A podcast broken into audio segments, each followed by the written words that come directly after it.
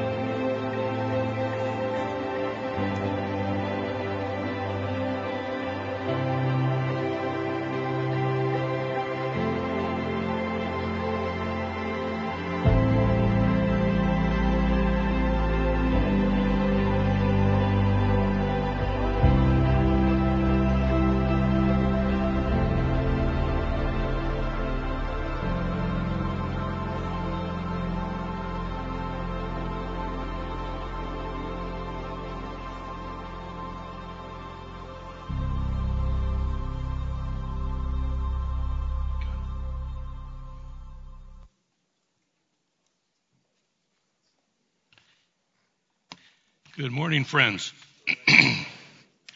My name is Brent, and I'm one of the pastors here, and I'm always excited when I get the opportunity to preach. And um, I do have to say that I'm not feeling particularly well. And so I've been taking all kinds of medication and I got some water here to keep me hydrated. If you don't like what I'm saying, then just pray that I have a coughing fit and I'll have to stop if you do like what I'm saying, then pray that the Lord gives me voice to get it through this sermon today. But uh, I'm really excited to be here, and I'm, I'm kind of looking at the crowd because I can't see you very well, but I'm guessing that you folks aren't really rabid Vikings fans, or you would have been at the nine o'clock service. Uh, the game starts at noon, right? So I'm sure I'm going to see you shrugging your shoulders. You don't even care. Goodness sakes, are you? All Packer fans or what? okay. Just for the record, uh, for the ladies in the audience, yes, I went to the doctor, gave me all kinds of medication. It's not really helping. It's just one of those viruses that is very unceremoniously called the crud, and I'm having to deal with it until it decides to leave. So uh, I made it through the first two sermons, and uh, I'm looking forward to sharing God's word with you today. Uh, during the second half of the 20th century, uh, one of the most famous residents in the Twin Cities was a guy named Billy Graham. And actually, I shouldn't say he was a resident, but his organization, the Billy Graham Evangelistic Association, was headquartered here in the city.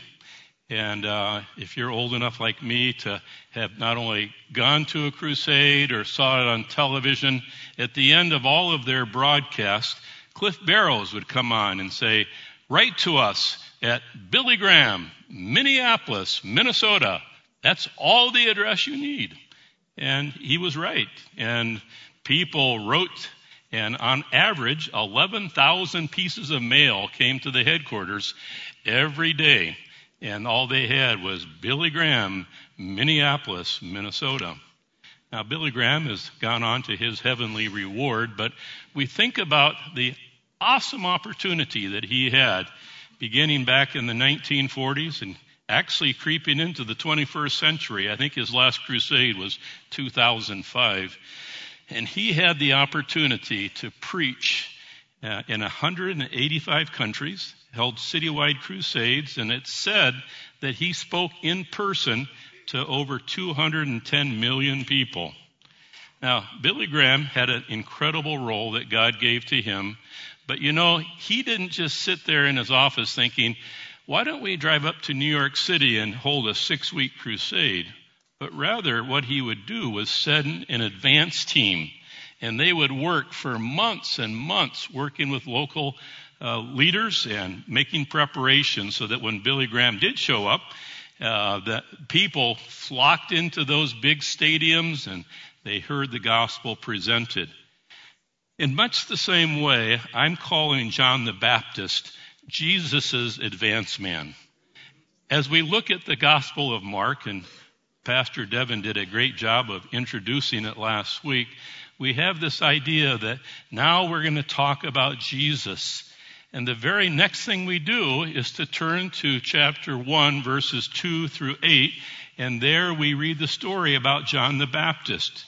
And so we're going to talk about God's advance man and how John the Baptist filled that role. Here's a little bit of things, a little bit of information that I found about John the Baptist as I was preparing for today. There's four gospels, as Pastor Devin told us last week, and Mark is oftentimes, we can't prove it, oftentimes considered to be the first written gospel, and it is very definitely the shortest.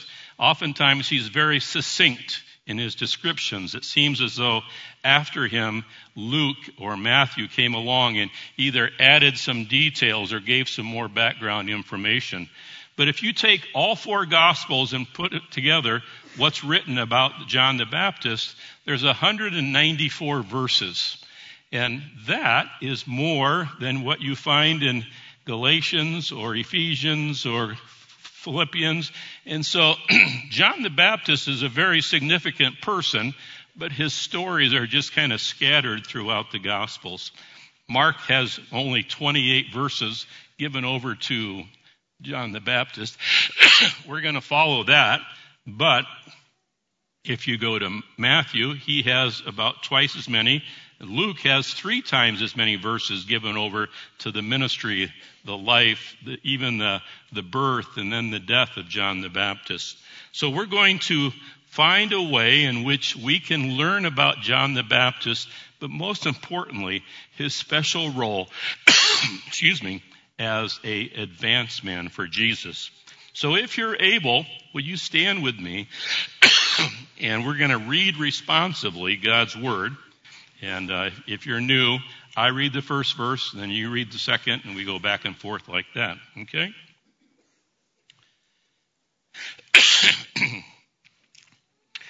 the beginning of the gospel of Jesus Christ, the Son of God.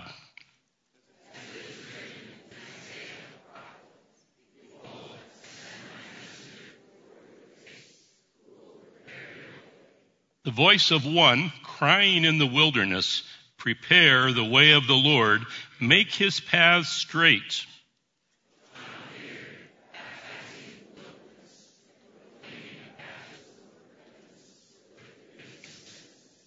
And all the country of Judea and all Jerusalem were going out to him and were being baptized by him in the river Jordan, confessing their sins.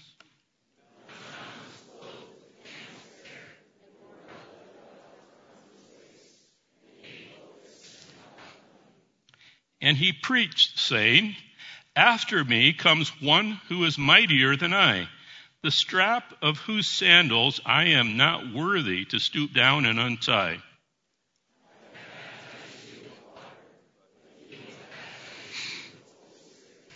This is the word of the Lord. You may be seated. As the advance man for Jesus Christ, John the Baptist highlighted the following three truths. And as I like to do, I like to alliterate. So I'm going to give you three C's. So if I run out of gas, you'll at least have my three major points, okay? The first point is continuity. The letter C, continuity. There is continuity between the Old Testament and the New Testament, and John the Baptist helps us to see how Jesus is fulfilling what uh, the Old Testament has been talking about. The second is cleansing, the message of repentance. John wanted people to repent and to behave in a way that shows that God is their King and their Lord. And the, the third C is coming soon. Uh, it, John the Baptist was that advanced, advanced man. He wanted people to know who was going to be coming after him. So there you have it. In case I faint or something, you're going to have the three C's. now, the continuity part, uh, the first part, Jesus is the fulfillment of God's promises recorded in the Old Testament. A lot of us, uh, no, a, a lot of you, I should say, a lot of Americans couldn't care less about history. If it's before their time, it's considered ancient history, and they don't really know much or care much about it. I, other, on the other hand, happen to be a history nerd, and I can spout off all kinds of dates and places and names, and I continually amaze my wife with all the wealth of knowledge of this trivia in my head. Uh, but when I try to help people understand the history of Scripture, I use this illustration of a timeline to help people visualize the history that we have in the Scriptures.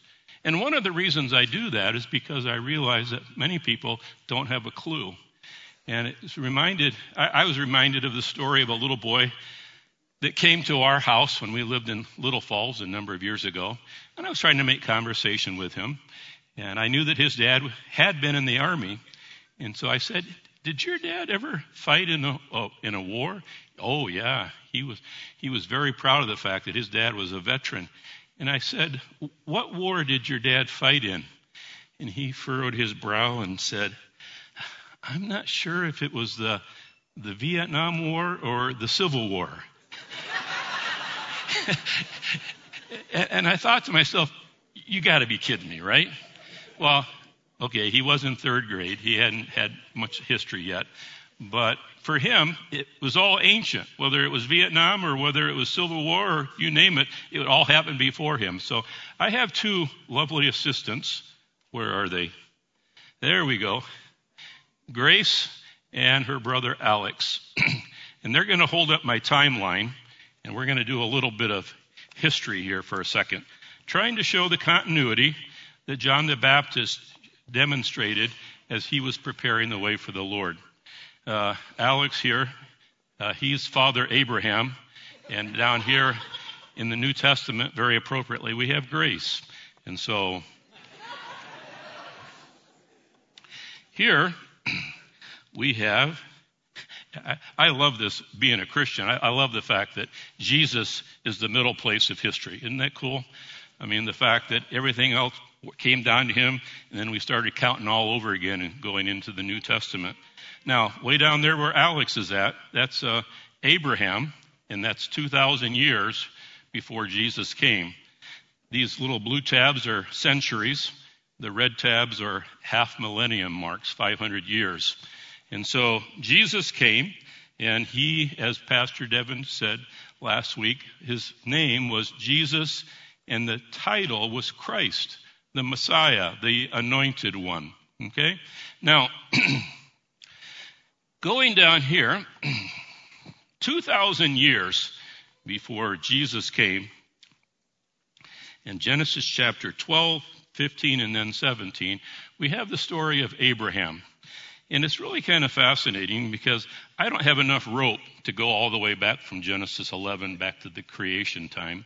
But here, right before Abraham came, um, there's a in Genesis 10 and 11. There's what's called the table of nations, and there it's description of all the different people that you know descended from the three sons of Noah. And they gathered together and they thought they were pretty cool. And they said, We're going to make a name for ourselves and we're going to build this great big huge tower. We call it the Tower of Babel.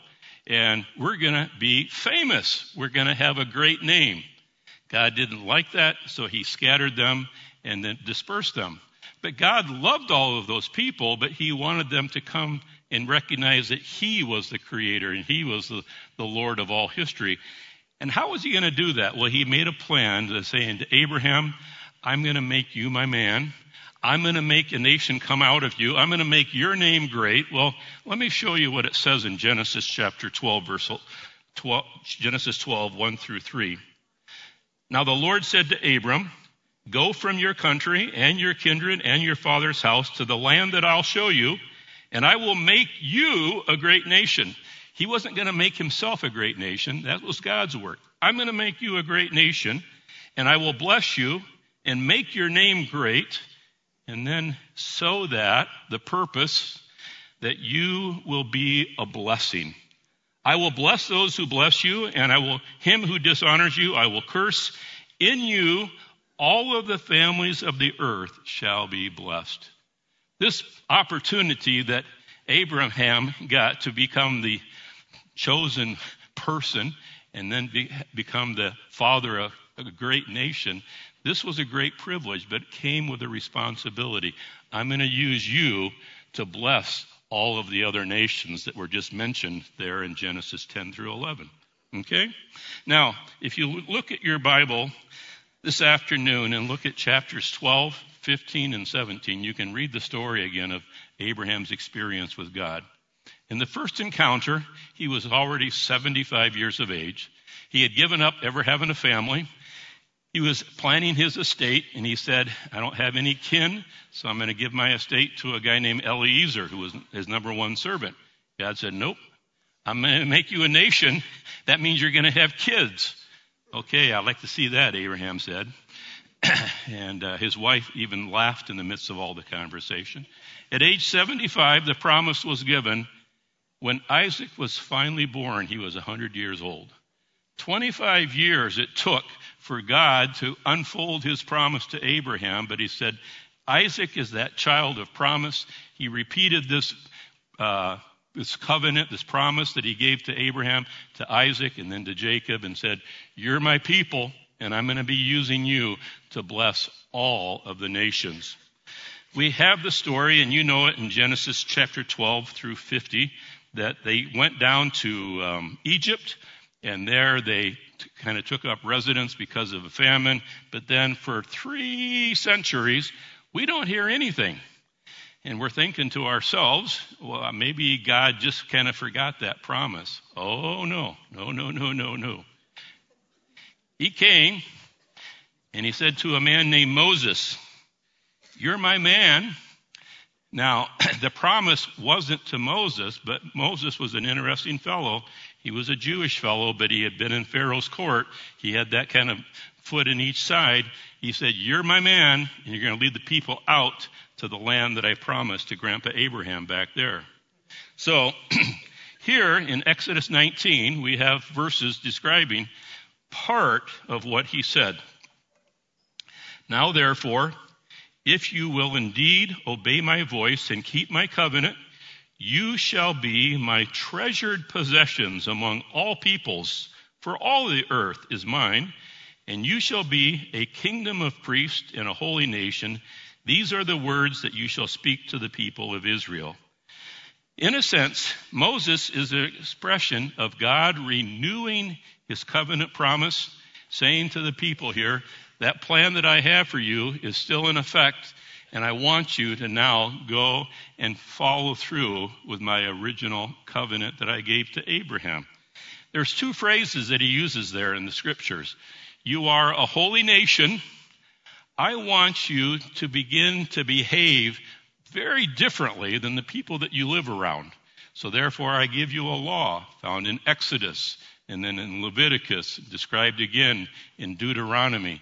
That's going to set you apart from the other neighbors, but you are going to use that platform and then you're going to become a blessing to those around you. You're also going to be a kingdom of priests. Now, when we think of a priest, a priest is an intermediary. A priest goes from God and then speaks to the people and helps develop a relationship so that people can be in a right relationship with God.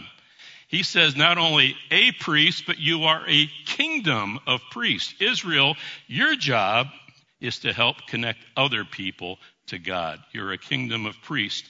We have this promise here, and then we know that there's Joshua, and then there's Judges, and then there's all kinds of mess. And then we have what? Eli and Samuel, and then Saul. And right here in the middle, we got King David. There's all kinds of history here. I'm just giving you a snapshot. but David was unlikely. Saul was big. He was a brute.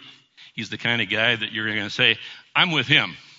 David, on the other hand, he was the youngest of all kinds of kids. He was out in the, in the field. Nobody thought much of him. He came from a lowly family, and God said, You're my man a man devoted after me. You're wholly devoted to me.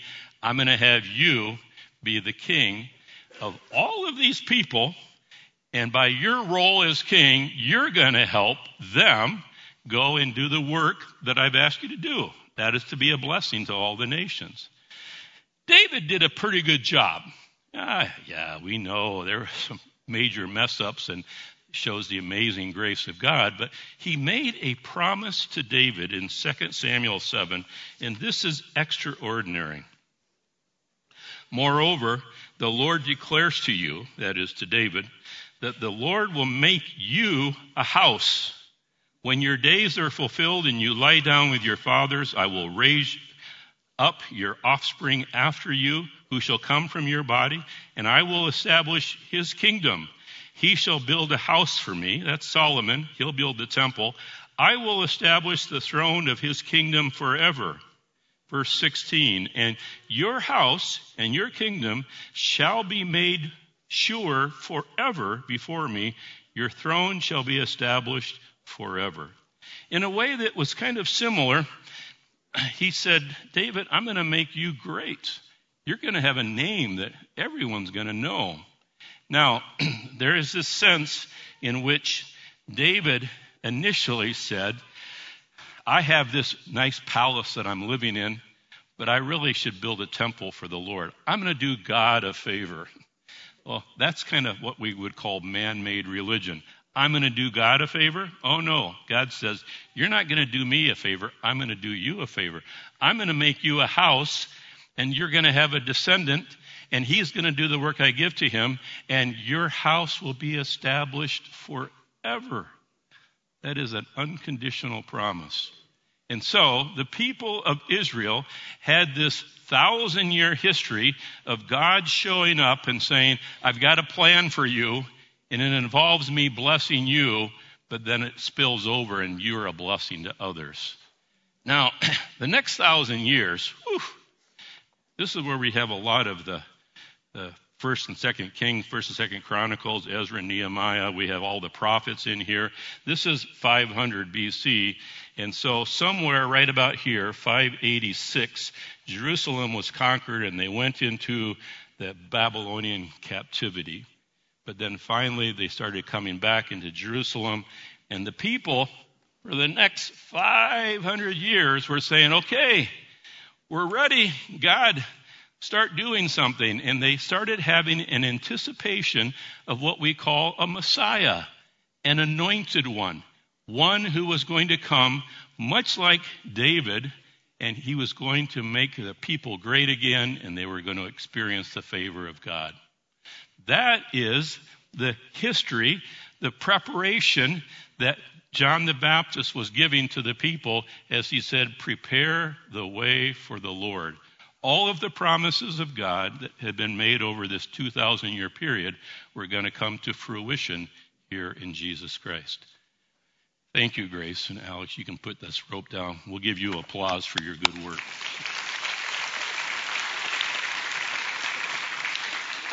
Here's my other illustration a good old fashioned hinge. The continuity part is this here represents the Old Testament, and it's very nice that it has three parts to it Abraham, Moses, and David. And then we come together with the New Testament, and as it's brought together, Jesus is the one who holds it all together. He is the fulfillment of the Old Testament prophets, and he becomes the foundation for all the work that we're involved in as the church.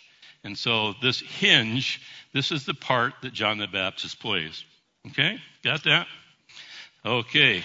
Let's turn the page. Cleansing. Much like the Old Testament prophets, John called the people to repent. Throughout the history of Israel, people always came back to the book of Moses and said, Remember, God told Moses, if we follow the law, we're going to be blessed. He's going to watch over us. If we disregard the law, then we're going to be punished.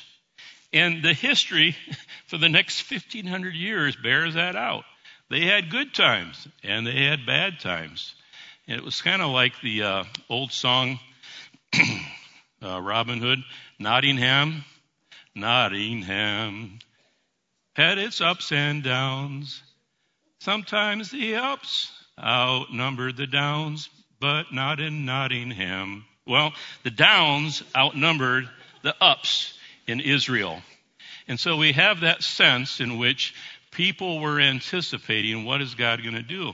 And they said, you know, if we go back and we follow the law the way that it was designed, maybe God's blessing will come.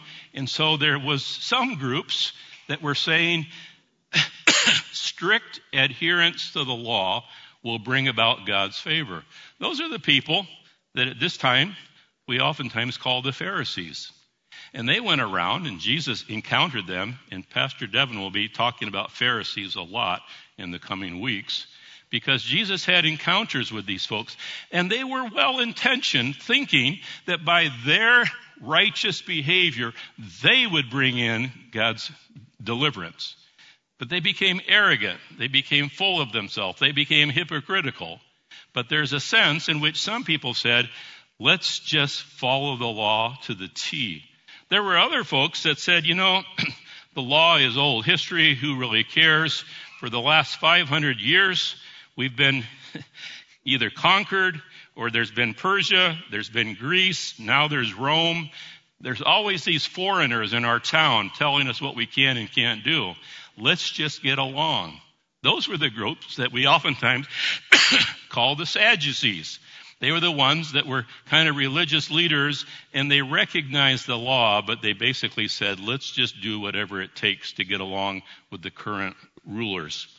Then we had people we don't see them so much in the New Testament, but it's more through the rabbinic readings. There was a group called the Essenes. They lived away from Jerusalem and they tried to be a pure people and they actually had a place where they would have their uh, ceremonies and Masada was one of them. And they just withdrew completely from society. And then there were some that said, you know what? I think we can beat these Romans. And they were called zealots. And there was a time, actually a couple hundred years before, where they momentarily, for about a 40 year period, drove out the Greeks and they had self rule. Those were called the Maccabees. So you had, during this time frame, all kinds of different views of what does it, how does a Jewish person respond to the, the relationship that we have with God. John the Baptist comes and says, much like uh, those that came before him, I want you to repent. But there's three things that I want to note here in the text that we have. Number one is his method. Number two is his message. And number three is his location. The method is baptism. Now, we're Berean Baptist Church, so we think baptism has been around forever, right? But actually, John was kind of an innovator. There were examples in the Old Testament of what we would call ritual cleansings, but they were more on a particular episode or situation. It wasn't for everybody. And there was something that we read about in the rabbinic reading, writings of proselyte baptism, and that is when a Gentile would want to enter into the Jewish faith, he would go through a ceremony, and I'm, I'm not by any means an expert, but it was called kind of a, a self washing. And so the baptism was taking place as they entered into the Jewish faith. But when John comes, he's saying to everybody, Jerusalem, Judea, everybody that came out to him, you need to repent and you need to be baptized. And this is all related to this cleansing, this forgiving of sins. The guy that preaches next week is going to talk about baptism, so I'm going to let him talk more about that. The message of repentance, I guess that's a word that I, I like to use as much as possible because I think that in the 20th century and now the 21st century, a lot of Christians in North America either haven't heard or don't deal with the idea of repentance. And that is the guy, that is the idea that when you come under the rule of God, you enter into the kingdom of God, you change. You don't keep living the way that you used to live. And so repentance is first of all a change of thinking. Not, it's not my way. It's now what does God want me to do? And then there is oftentimes an attitude of the heart where I have sorrow for the way that I've behaved in the past, and that godly sorrow then leads to a change of my behavior. My head and my heart and my hands. Repentance is a whole body, whole person experience. And, Paul, and John is saying, I'm calling you folks to repent. And then the last thing I want to note here is just the location, and that is that it was out in the wilderness. John the Baptist didn't go to the big city and try to find a place where he can then carve out his own following, but people came out to him. And quite honestly, we're a little bit mystified. Uh, how did people know about John the Baptist?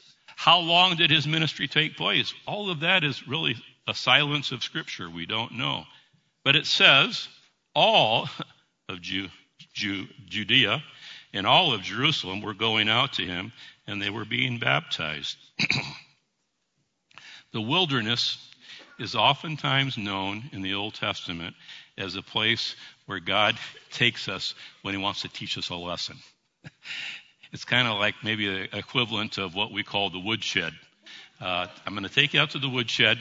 Uh, I'm going to teach you some lessons, and they're not going to always be pleasant, but I want you to learn how to behave. And so, in this sense, when the people of Jerusalem and Judea went out to the wilderness, there was that notion of they were going to get their act together. There's also a sense in which the Jordan River is very symbolic because here Moses, when he led the people out of Egypt, they had their time in the wilderness, it was the Jordan River that they crossed over and entered into the promised land. And being baptized there, the Jordan River was almost sort of like, now there's a new time. We're entering into a new era and we're going to have this new relationship with God. The cleansing was very, very important. And it was a huge element of John the Baptist's ministry. He was there as an advance man, getting the people ready to receive the long expected Messiah. The final thing that I want to say out of this text, oh no, no, there's one other thing, and this has always been kind of, to me, almost comical. Verse 6, there's this little note about wardrobe and, and menu. Uh, it says that uh, John wore uh, camel's hair and a leather belt, and he liked honey and locust.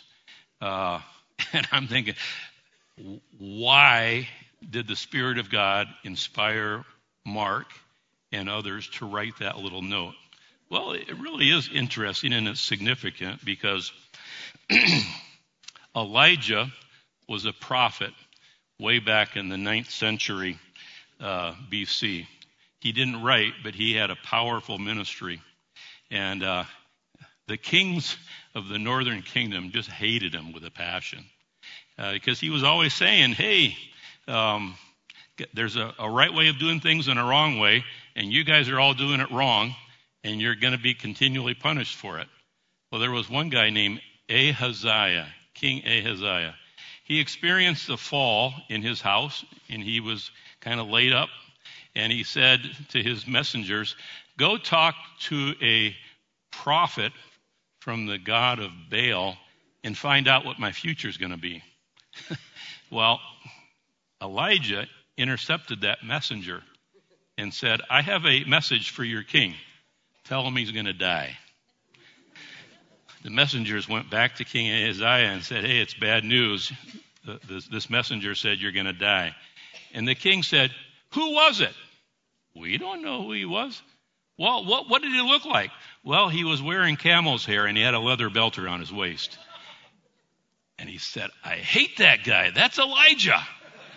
And it almost became kind of a, a short uh, version, shorthand version of, now there's a prophet. I don't know if all of them wore uh, camel hair and leather belt, but it became kind of a motif for the people of Israel that here was a guy, he wasn't beholden to anybody, he was willing to stand up to power and speak the truth, and he was in the whole vintage of the Old Testament prophet.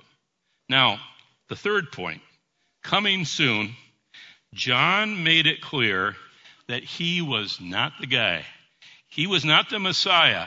He was not the one that everyone was looking for. He was the advanced guy, and the one that comes after me is mightier. And his illustration for that was so powerful. He was saying, This guy is so big, he is so important that I wouldn't even dare down reach to untie his shoes. That's, that's above my pay grade. Well, the people of the Middle East are saying, That's servant's work. And John the Baptist was saying, Well, I'm, I'm actually below that.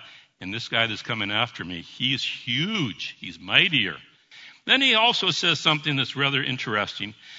In, in the brief and succinct way that, uh, that Mark writes, he says, I baptize you with water, but this guy is going to baptize you with the Holy Spirit. Now, there are some references to the Holy Spirit in the Old Testament, but they're not very many. And basically, what John the Baptist was saying is this guy that's coming after me, things are going to be way, way, way different. I baptize with water, and you've come to know what that's all about this cleansing, this ritual. But he's going to baptize you with the Holy Spirit. There's more in store for those that follow that guy named Jesus. So, John the Baptist was saying, It's not about me, it's about this next guy. And if he were here at Berean today, he would be wearing this shirt saying, Ask me about Jesus. You don't have to ask me about me because I actually am not all that important. In the Gospel of John, it does say specifically, I must decrease so he can increase. It's all about Jesus. That's the role that you and I have. Abraham had it as a chosen one of God, and Moses gave it to the people of Israel, and then David. But you and I, as followers of Jesus Christ, we can say it's not, not about us. Uh, the story is not about us. It's about the fact that we are recipients of the grace of God. And as we are blessed, then we have the opportunity of being a blessing to others. And so we are, as people of God, continually pointing forward to the fact of this Jesus who came is coming again. And you're all going to want to get ready for his coming. Boy, I made it. Let me take a little sip of water here. It's really fitting as we worship today. I'm having a hard time thinking this is October 1st, but the first Sunday of the month, we uh, oftentimes observe the Lord's Supper. And the Christian church has two ordinances baptism and the Lord's Supper. And I'm talking about John the Baptist. So we talk a little bit about that. That's going to be next week's sermon. So come back and be ready for that. but the Lord's Supper is meant to be a continual repeated action. Just saying, I'm in touch. I'm still in fellowship. I, I come to the table and I'm, I'm part of the family. And so when we, we come to the table, this is a natural expression of what we might say is the message that comes from John the Baptist. You've been initiated into the family of God when you repented and you put your faith in the Lord Jesus. And now you come to the table to say, I'm still in touch. I'm still in fellowship. So I'm going to close my sermon in prayer, and then I'm going to help prepare us to receive the Lord's Supper together. Okay?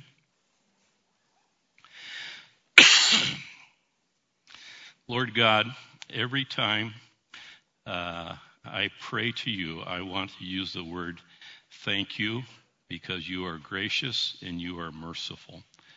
Uh, I recognize personally, and we as a corporate body, we recognize together that we are not deserving of the grace that you have bestowed upon us. And there are so many things that we do that have pushed us away from you. But now in faith, as we express our faith in the Lord Jesus, the, the one who came to be the deliverer, the one about John the Baptist, the one that he prepared the way. I pray that today will be a time for us not only to hear the word of God, but then to be able to express our continued allegiance to him. May this be a time for us to not only prepare ourselves, but also to be able to be strengthened to serve you. I pray this in Jesus' name. Amen. And that does it for this episode of the Berean Podcast. All of our ministries at Berean are geared towards the mission of seeing lives transformed by the power of the gospel. If you would like to be connected with our church family or give to the mission of Berean, just jump online to our website at bereanmn.com. Thanks for listening today, and we pray that you are encouraged by today's episode. Be sure to like us on social media, and we'll see you here next time on the Berean Podcast.